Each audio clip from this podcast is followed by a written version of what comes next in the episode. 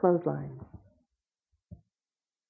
Though I sloshed inside the machine of her body, as our white swam in a soft boil, were wrung, hung, then flew, or tried to, into the pain and ultimate forgiveness of pines.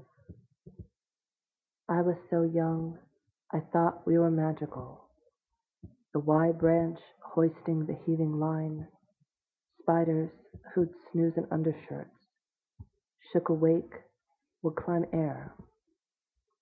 My mother, who was there in every crevice. Now I want to be nothing but a spool of thread against her cold feet as she watches her programs and console her.